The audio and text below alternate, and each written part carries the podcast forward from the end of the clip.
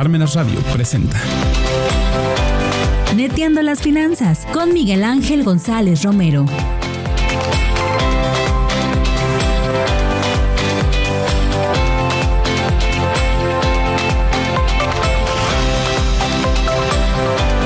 Hola amigas y amigos de Neteando las Finanzas, ¿cómo están? Muy buenos días, soy Miguel González y hoy vamos a, platicar eh, una primera parte, este programa va a ser de dos, dos emisiones. Eh, la primera entrega el día de hoy y la próxima semana la segunda entrega. Vamos a platicar de algo que me han estado preguntando muy frecuentemente, incluso ya hicimos un par de cursos, pero aquí también lo vamos a platicar con ustedes, nuestros amigos y amigas de Netiendo las Finanzas, eh, sobre el estado de flujo de efectivo. Eh, recordemos que este año por primera vez el aplicativo para la declaración, el llenado de la declaración anual de personas físicas y morales, eh, nos están solicitando los cuatro estados financieros básicos. El estado de resultados integrales, el estado de situación financiera, el estado de flujo de efectivo y el estado de cambios en el capital contable. El día de hoy vamos a estar platicando, te estaré comentando algunas generalidades acerca del estado de flujo de efectivo y bueno, pues arrancamos entonces. Fíjense que el estado de flujo de efectivo es un estado financiero básico, primero hay que decirlo. Dos, eh, está regulado por las normas de información financiera en la norma B2. Recordemos que las normas de información financiera, bueno, pues nos sirven precisamente como una herramienta técnica que nos da algunos lineamientos, parámetros técnicos para la construcción de la información financiera y en este caso de los estados financieros básicos. Así que hoy estaremos trabajando sobre la NIF B2, estado de flujo de efectivo. Y bueno, pues un estado de flujo de efectivo muestra las fuentes y aplicaciones del efectivo en una operación. En otras palabras, entradas y salidas de dinero, así como lo hacía don Beto, el de la tienda, que agarraba su libretita y decía cuánto entró, cuánto salió, cuánto me quedó. Bueno, pues así vamos a hacer nuestro estado de flujo de efectivo, porque son las entradas y salidas. Pero hay que clasificarlo en tres grandes bloques. El estado de flujo efectivo va a tener estos tres grandes bloques. Las actividades de operación, que van a reflejar la razón de ser del negocio. Las actividades de inversión, que son todas aquellas entradas y salidas por compra-venta de activos no circulantes, de activos fijos, de propiedad, planta y equipo, y las actividades de financiamiento, que van a ser las entradas y salidas por las fuentes de financiamiento, por créditos o por capital que ingresa o sale propiedad de los socios. Y bueno, pues nos va a dar a conocer cómo la entidad genera y utiliza este efectivo y los equivalentes de efectivo y nos va a dar los el origen de los flujos de efectivo tanto recibidos como aplicados. Aquí hay un término bien interesante que es eh, qué es el efectivo, porque hablamos de flujos de efectivo, pero vamos a hablar de dos elementos clave, el efectivo como tal y eh, los equivalentes de efectivo. Bueno, ¿qué vamos a considerar como efectivo? Dice la norma. Primero, las monedas de curso legal que se encuentran en caja, lo que tenemos realmente dicho así, en efectivo, y los depósitos bancarios disponibles en instituciones financieras para la eh, operación de las entidades. ¿no? Es decir, lo que tengo en la caja más lo que tengo en bancos. Eso lo voy a considerar como efectivo, eh, como tal. Y luego los equivalentes de efectivo. Por eso la cuenta en nuestro estado de disposición financiera se llama efectivo y equivalentes. ¿Qué son los equivalentes? Bueno, son valores eh, a corto plazo de gran liquidez, fácilmente convertibles en efectivo. Te voy a poner un ejemplo. Yo tengo una inversión en CETES a 28 días que la puedo vender el día de hoy y me depositan el dinero en mi cuenta bancaria. Eso es un valor de corto plazo de gran liquidez, fácilmente convertible y que no tiene riesgo. Entonces, ¿lo puedo considerar como efectivo y equivalentes? Sí. También eh, las monedas extranjeras, las divisas, dólares, euros, yenes, peso colombiano, peso argentino, cualquier divisa, cualquier moneda extranjera que puede ser convertida en pesos mexicanos de manera inmediata, bueno, pues lo tengo que considerar como efectivo y equivalentes, como un equivalente efectivo. Y también los metales preciosos amonedados. ¿Qué son estos? Oro y plata. Tenemos, por ejemplo, el centenario de oro, tenemos el centenario de plata, la onza de plata, la famosa onza Troy, libertad, y la onza de oro también. Son monedas o son metales convertidos en monedas que también pueden ser fácilmente convertibles en dinero en efectivo cuando voy a una casa de cambio y lo vendo este, y me dan el efectivo por eh, la convertibilidad de esta, de esta moneda, de este metal precioso monedado. Entonces, acuérdate, la cuenta de efectivo de equivalentes es dinero que tengo como tal, mis pesitos que tengo ahorita, lo que tengo en los bancos, lo que tengo en inversiones de corto plazo, lo que tengo en divisas y lo que tengo en metales preciosos amonedados, oro y plata. ¿va? Este, este efectivo y equivalentes, bueno, pues tiene que ver con que sean de corto plazo.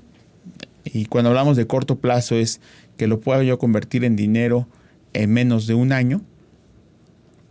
Pero también que sea de gran liquidez, que en cualquier momento lo pueda yo cambiar. Por ejemplo, te digo, podemos ir a la casa de cambio y cambio mis divisas, cambio el oro, la plata, etcétera, y me dan pesos.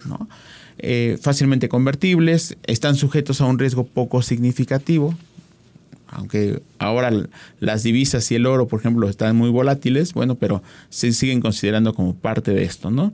Y que la diferencia entre la compra y las condiciones de crédito, pues no sean parte de los gastos. Ahí te pongo algunos ejemplos de activos financieros como los bonos, los certificados de depósitos y las acciones, siempre y cuando no tengan una variación importante en su precio.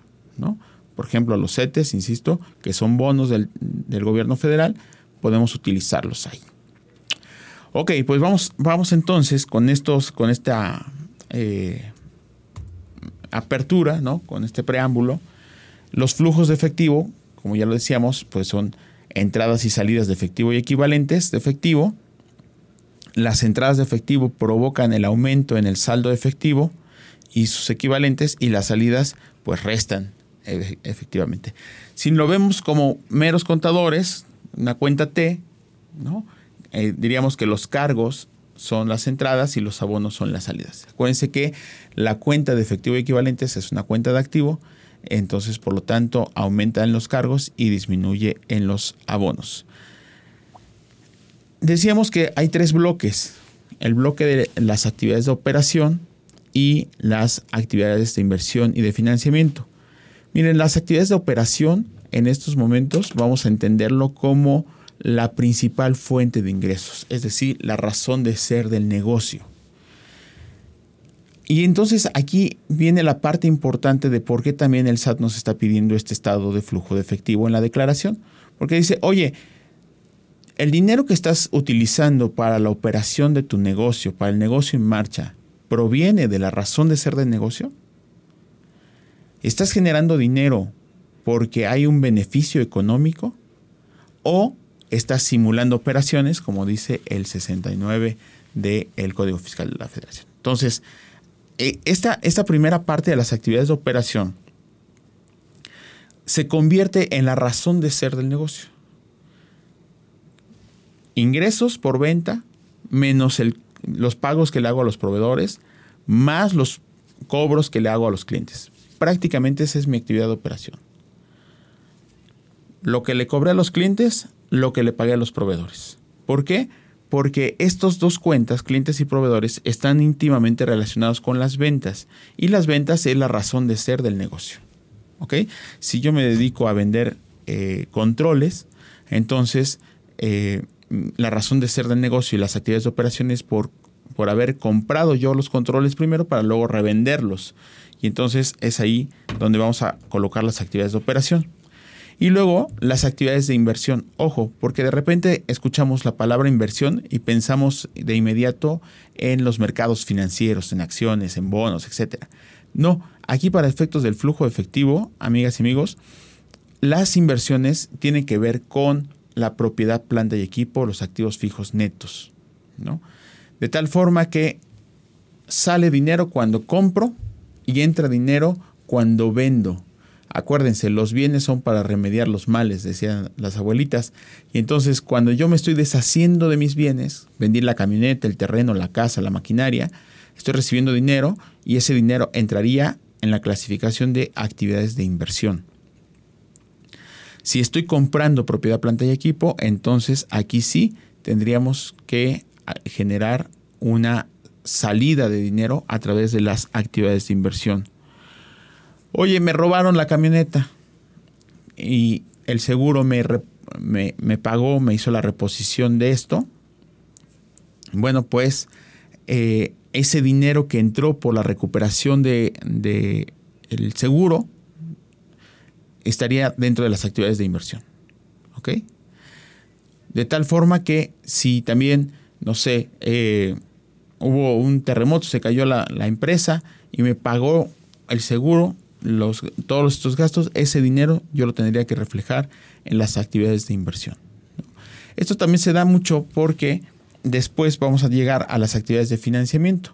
¿Y qué son las actividades de financiamiento? Pues es entradas por créditos, préstamos o aportaciones de los socios y salida por el pago de, los, de estos préstamos, créditos, o bien por el reparto de los dividendos o la liquidación de los socios. Si se dan cuenta entonces, la estructura general del flujo efectivo comienza siempre por la operación como principal elemento, luego la inversión como un elemento clave dentro de las empresas de reinvertir lo que estamos haciendo y finalmente el financiamiento de saber si estoy necesitando créditos o estoy pagando créditos. Esto se da mucho también y se empezó a dar como unas bajo la manga de nosotros los contadores, cuando llegábamos con el socio, con el accionista, con el dueño de la empresa, le decíamos, mira, en tu estado de resultados aparece que tenemos una utilidad de un millón de pesos. Y entonces el socio decía, ah, muy bien, pues repártela. Y le decíamos, ¿qué crees? No te la puedo repartir porque no hay dinero. Oye, ¿cómo que no hay dinero? Ah, porque fíjate, este millón de pesos que ganaste, una parte no está cobrada, no está líquida. O sea, es una utilidad, pero que no está cobrada. Y eso se va a reflejar en las actividades de operación. Ah, pero además parte del millón que ganaste lo ocupamos para sustituir la maquinaria y comprar tecnología de punta. Y lo vamos a demostrar en las actividades de eh, inversión. Y también nos sirvió para pagar la deuda que habíamos contraído hace dos o tres años y que veníamos arrastrando. Por eso es que no tenemos ya dinero. Y eso estaría en las actividades de financiamiento. Entonces, sí ganaste un millón, pero no te puedo repartir dividendos porque no hay dinero para repartir, ¿no? Entonces, aquí hay una comparación entre el estado de resultados, que es lo que nosotros generamos como resultado del ejercicio, pérdidas o ganancias, y luego el dinero que estamos generando. Caso contrario, oye, este año tenemos una pérdida de medio millón de pesos pero sí tenemos dinero. Hay 800 mil pesos en la cuenta bancaria. ¿Cómo lo explicamos? Que no somos rentables, pero sí somos líquidos. Ah, porque esos 800 mil forman parte de un préstamo que, me acaban de dar, o es dinero que le acaban de inyectar los socios, o es porque acabo de vender este, un terreno que era propiedad de la empresa y entonces por eso tengo dinero. Ah, ok, tienes una pérdida en la operación del negocio, ¿no? pero la estás sufragando a través de créditos, de préstamos o de la venta de tus activos. Eso es lo que quiere identificar hoy la autoridad fiscal, porque muchas veces eh, tenemos empresas que desde que iniciaron su vida eh, mercantil o en los últimos años reflejan pérdidas y pérdidas y pérdidas y pérdidas y nunca pagan impuestos. Entonces la autoridad dice, bueno, ¿y quién está patrocinando todas esas pérdidas? ¿No? Entonces con el flujo de efectivo ya le vamos a poder decir, ah, mira, las estoy sufragando con la venta de mis activos fijos o con los préstamos que estoy recibiendo o con el dinero que me están otorgando los, los socios y accionistas. Entonces, eh, para eso vamos a, a, utilizar esta parte. ¿no? Ejemplos de las actividades de operación. Hace un rato te decía lo que le cobramos a los clientes, lo que lo pagamos a los proveedores, ¿no? El cobro de efectivo también de regalías, cuotas, comisiones y otros ingresos, los pagos o devoluciones en efectivo de impuestos a la utilidad, los cobros o pagos en efectivo relacionados con instrumentos financieros con fines de cobertura, por ejemplo, un derivado, una opción, una obligación, un swap, warrant, eh, un futuro, un forward. Y los cobros o pagos en efectivo de las entidades de seguros por conceptos de primas, prestaciones, anualidades y otras obligaciones. Por ejemplo, acabo de comprar, acabo de adquirir un seguro de eh, automóvil para la flotilla de autos que tengo. Ah, lo voy a poner aquí en mis actividades de operación como salida. Oye, me robaron la camioneta y me pagaron el seguro. Ah, bueno, entonces lo llevamos a las actividades de inversión. ¿Sale? La compra de las primas de seguro, operación. La recuperación de los seguros en inversión. ¿Vale? Actividades de inversión, bueno, pues los pagos en efectivo o en equivalente de efectivo, acuérdense, no estamos hablando de efectivo como tal en el, en el estricto sentido de la palabra, estamos hablando del efectivo y equivalentes, ¿no? A lo mejor lo pagué con divisas, lo pagué con, con este centenarios, lo pagué en una transferencia, en un cheque o en efectivo como tal. Por la adquisición, instalación y desarrollo de propiedad, planta y equipo, activos intangibles, otros activos de largo plazo. Te pongo un ejemplo también aquí. Resulta que acabo de pagar los derechos de eh, inscripción de ante el INPI, ante el Instituto este, Mexicano de la Propiedad Intelectual, ¿no? Ante el INDAUTOR. Acabo de desarrollar una patente desde la empresa y la acabamos de valorizar y pagamos los, eh, los derechos para el registro de esto. Esa salida de dinero sería una actividad de inversión, ¿va? Este, acabo de comprar maquinaria, acabo de comprar cámaras, y necesitaba la instalación de las mismas, adecuaciones y demás, bueno, esa salida de dinero es una actividad de inversión. El cobro de efectivo por venta de propiedades, planta y equipo, activos intangibles y otros activos de largo plazo, esa es una entrada que la vamos a tener en la inversión. Y los pagos o cobros en efectivo por la adquisición, disposición o rendimientos de instrumentos financieros de deuda emitidos por otras entidades. Por ejemplo, eh, me acaban de pagar este, intereses por eh, tener bonos, tener acciones en el mercado bursátil, bueno, eso también lo vamos a poner aquí como una entrada de inversión. ¿Qué otra cosa? Eh, los pagos o cobros en efectivo por adquisición y disposición de rendimientos, este, clasificados como compraventa de acciones y cobro de dividendos, o los préstamos en efectivo a terceros no relacionados con la operación. Por ejemplo, le prestamos dinero a uno de los empleados y nos los está pagando también. Entonces, la salida por el préstamo a los empleados es una actividad de inversión y el pago que nos están dando los empleados por esa deuda que tienen con nosotros también sería este, una actividad de inversión, ¿vale? Entonces, prácticamente la cuenta de deudores diversos entra en actividades de inversión la cuenta de clientes operación, la cuenta de eh, deudores diversos en inversión. Y miren, aquí viene algo interesante porque vamos a sacar el flujo de efectivo generado en las actividades de operación más el flujo de efectivo generado por las actividades de, inversión y nos va a dar el efectivo excedente para aplicar en actividades de financiamiento o el efectivo a obtener en actividades de financiamiento. Estos dos primeros conceptos son clave, amigas y amigos. El flujo de efectivo generado en actividades de operación también se le conoce como feo. Flujo de efectivo operativo, feo. Y aquí sí, entre más feo mejor. ¿Por qué? Porque quiere decir que estoy generando dinero a partir de la operación, a partir de la razón de ser del negocio, ¿no? Y que estoy utilizando también ese efectivo para generar actividades de inversión, el flujo de efectivo por actividades de inversión. Cuando yo neteo esta parte, el feo con la inversión, entonces me va a dar un efectivo excedente que puedo aplicar para pagar deuda o el efectivo que me hace falta y que tengo que ir a buscar a las instituciones de crédito a través de préstamos o de créditos bancarios.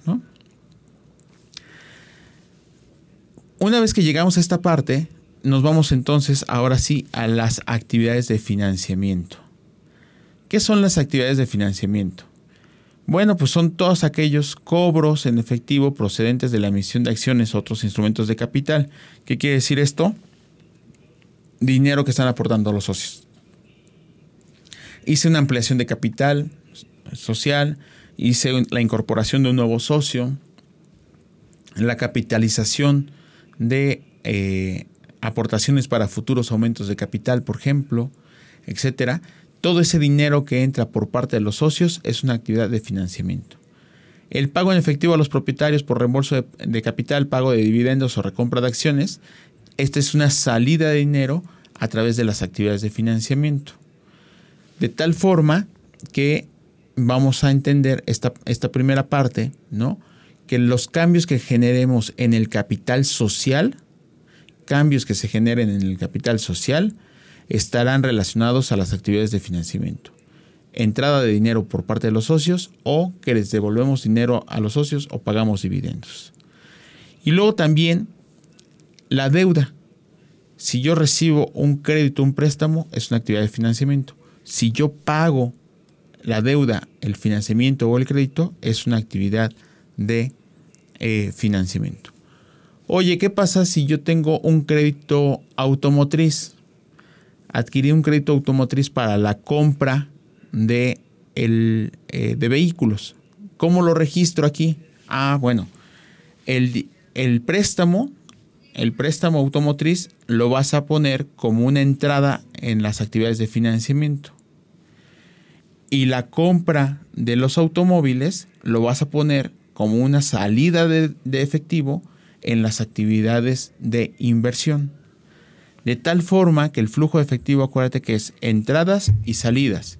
Oye, hace efecto cero, no importa, es un efecto de revelación y de presentación entró dinero en la actividad de financiamiento con un crédito automotriz que sirvió para sacar dinero en una actividad de inversión por la compra de vehículos. ¿Va? Y bueno, eh, el efectivo y equivalentes al final eh, tiene que casar este saldo al que llegamos en el flujo de efectivo, tiene que casar y ser exactamente el mismo que el que tenemos en la cuenta de efectivo equivalentes de nuestro balance general. Entonces, actividades de operación más menos las actividades de inversión nos da el flujo excedente o el déficit de flujo para actividades de inversión. Más menos las actividades de inversión me va a dar el flujo de efectivo generado en el periodo. Le sumo el saldo inicial de la cuenta de efectivo y equivalentes y me da el saldo final de la cuenta de efectivo y equivalentes, que es el, el saldo que está reflejado en la cuenta de efectivo y equivalentes de nuestro balance general o estado de posición financiera. ¿Vale? De tal forma que aquí está, eh, por así decirlo, los, eh, la fórmula, ¿no? Eh, el incremento o disminución neta de efectivo y equivalentes, los efectos en los cambios en el valor de efectivo y el efectivo y equivalentes al principio del periodo para que sumando y restando todo esto nos dé el saldo final ojo, ojo en, esta, en este comentario. Si yo tengo como equivalentes de efectivo las divisas, por ejemplo, o tengo metales preciosos amonedados, el, la fecha de corte de mi estado de flujo efectivo, vamos, el día 31 de diciembre comúnmente, yo tengo que convertir el monto de mis divisas al tipo de cambio del 31 de diciembre eh, publicado en el Diario Oficial de la Federación para reconocer y saber cuánto equivale a efectivo al 31 de diciembre. ¿Ok? Lo mismo va a pasar con los metales preciosos amonedados. Si yo tengo un centenario de oro, pues entonces el día 31 de diciembre tengo que reconocer su equivalente en efectivo según el precio de compra que tiene publicado el Banco de México el día 31 de diciembre. Y si nos damos cuenta que aumentó o disminuyó, bueno, pues este, este excedente por esta revalorización en el tipo de cambio o en el precio de compra de los metales preciosos, lo tengo que poner también eh, al último en mi flujo como un efecto por cambios en el valor efectivo. ¿no? Lo que llamamos las famosas utilidades o pérdidas cambiarias, bueno, pues eso lo voy a poner con el nombre de efectos en cambios en el valor de efectivo y va a ser producto de haber revalorizado eh, mis divisas y mis metales preciosos monedados o las acciones o instrumentos financieros que tengamos al final de, de cada periodo.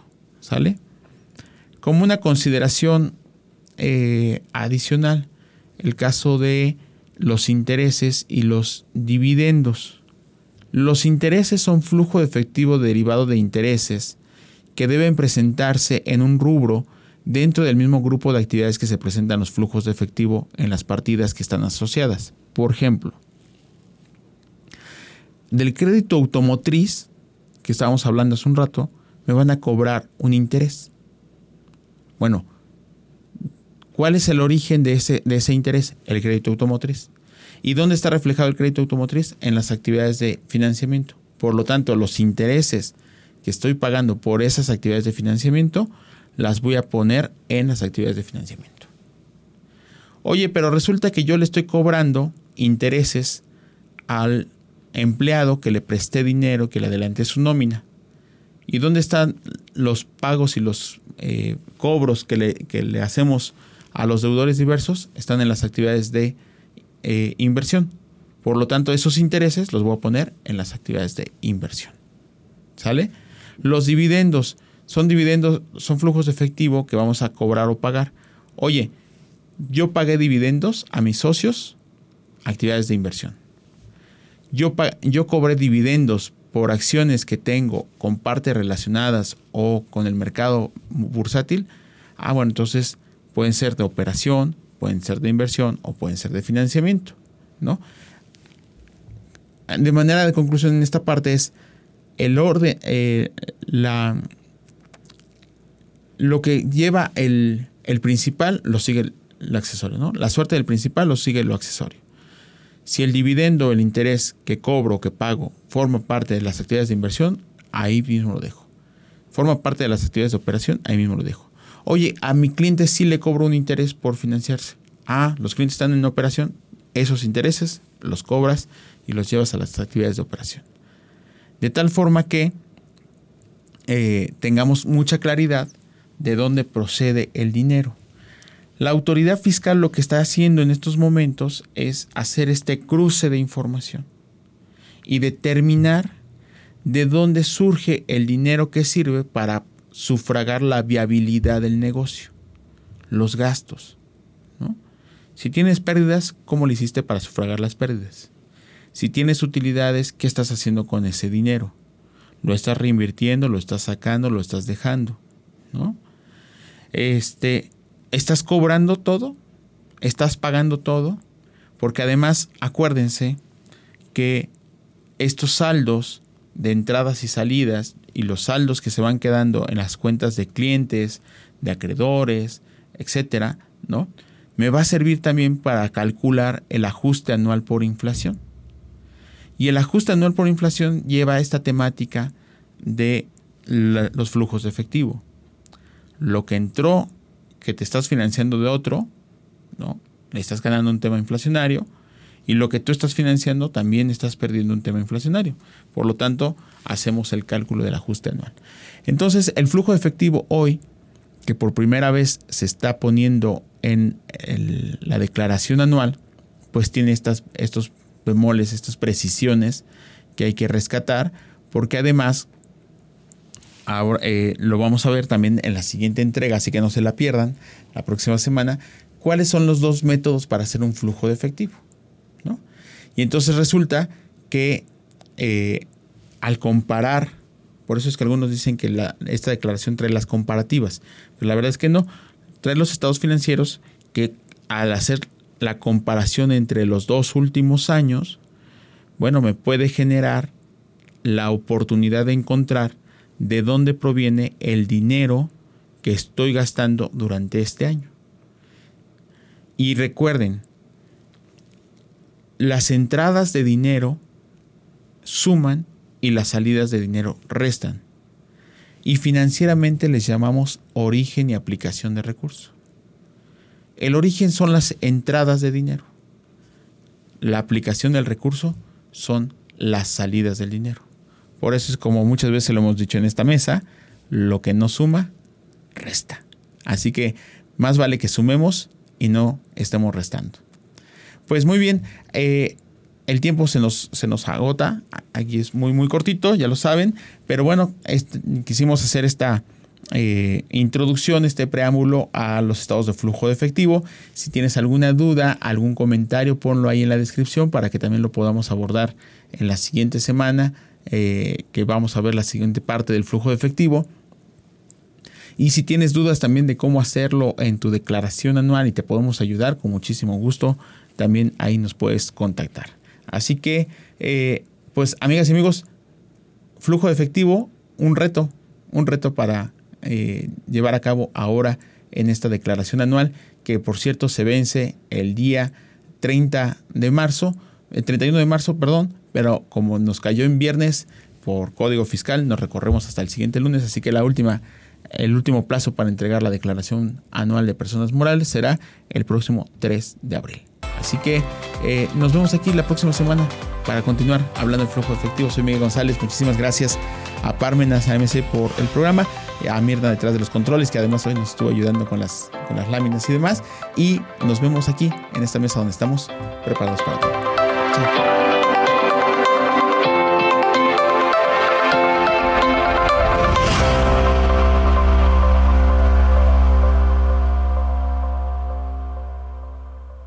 Radio presentó. Neteando las finanzas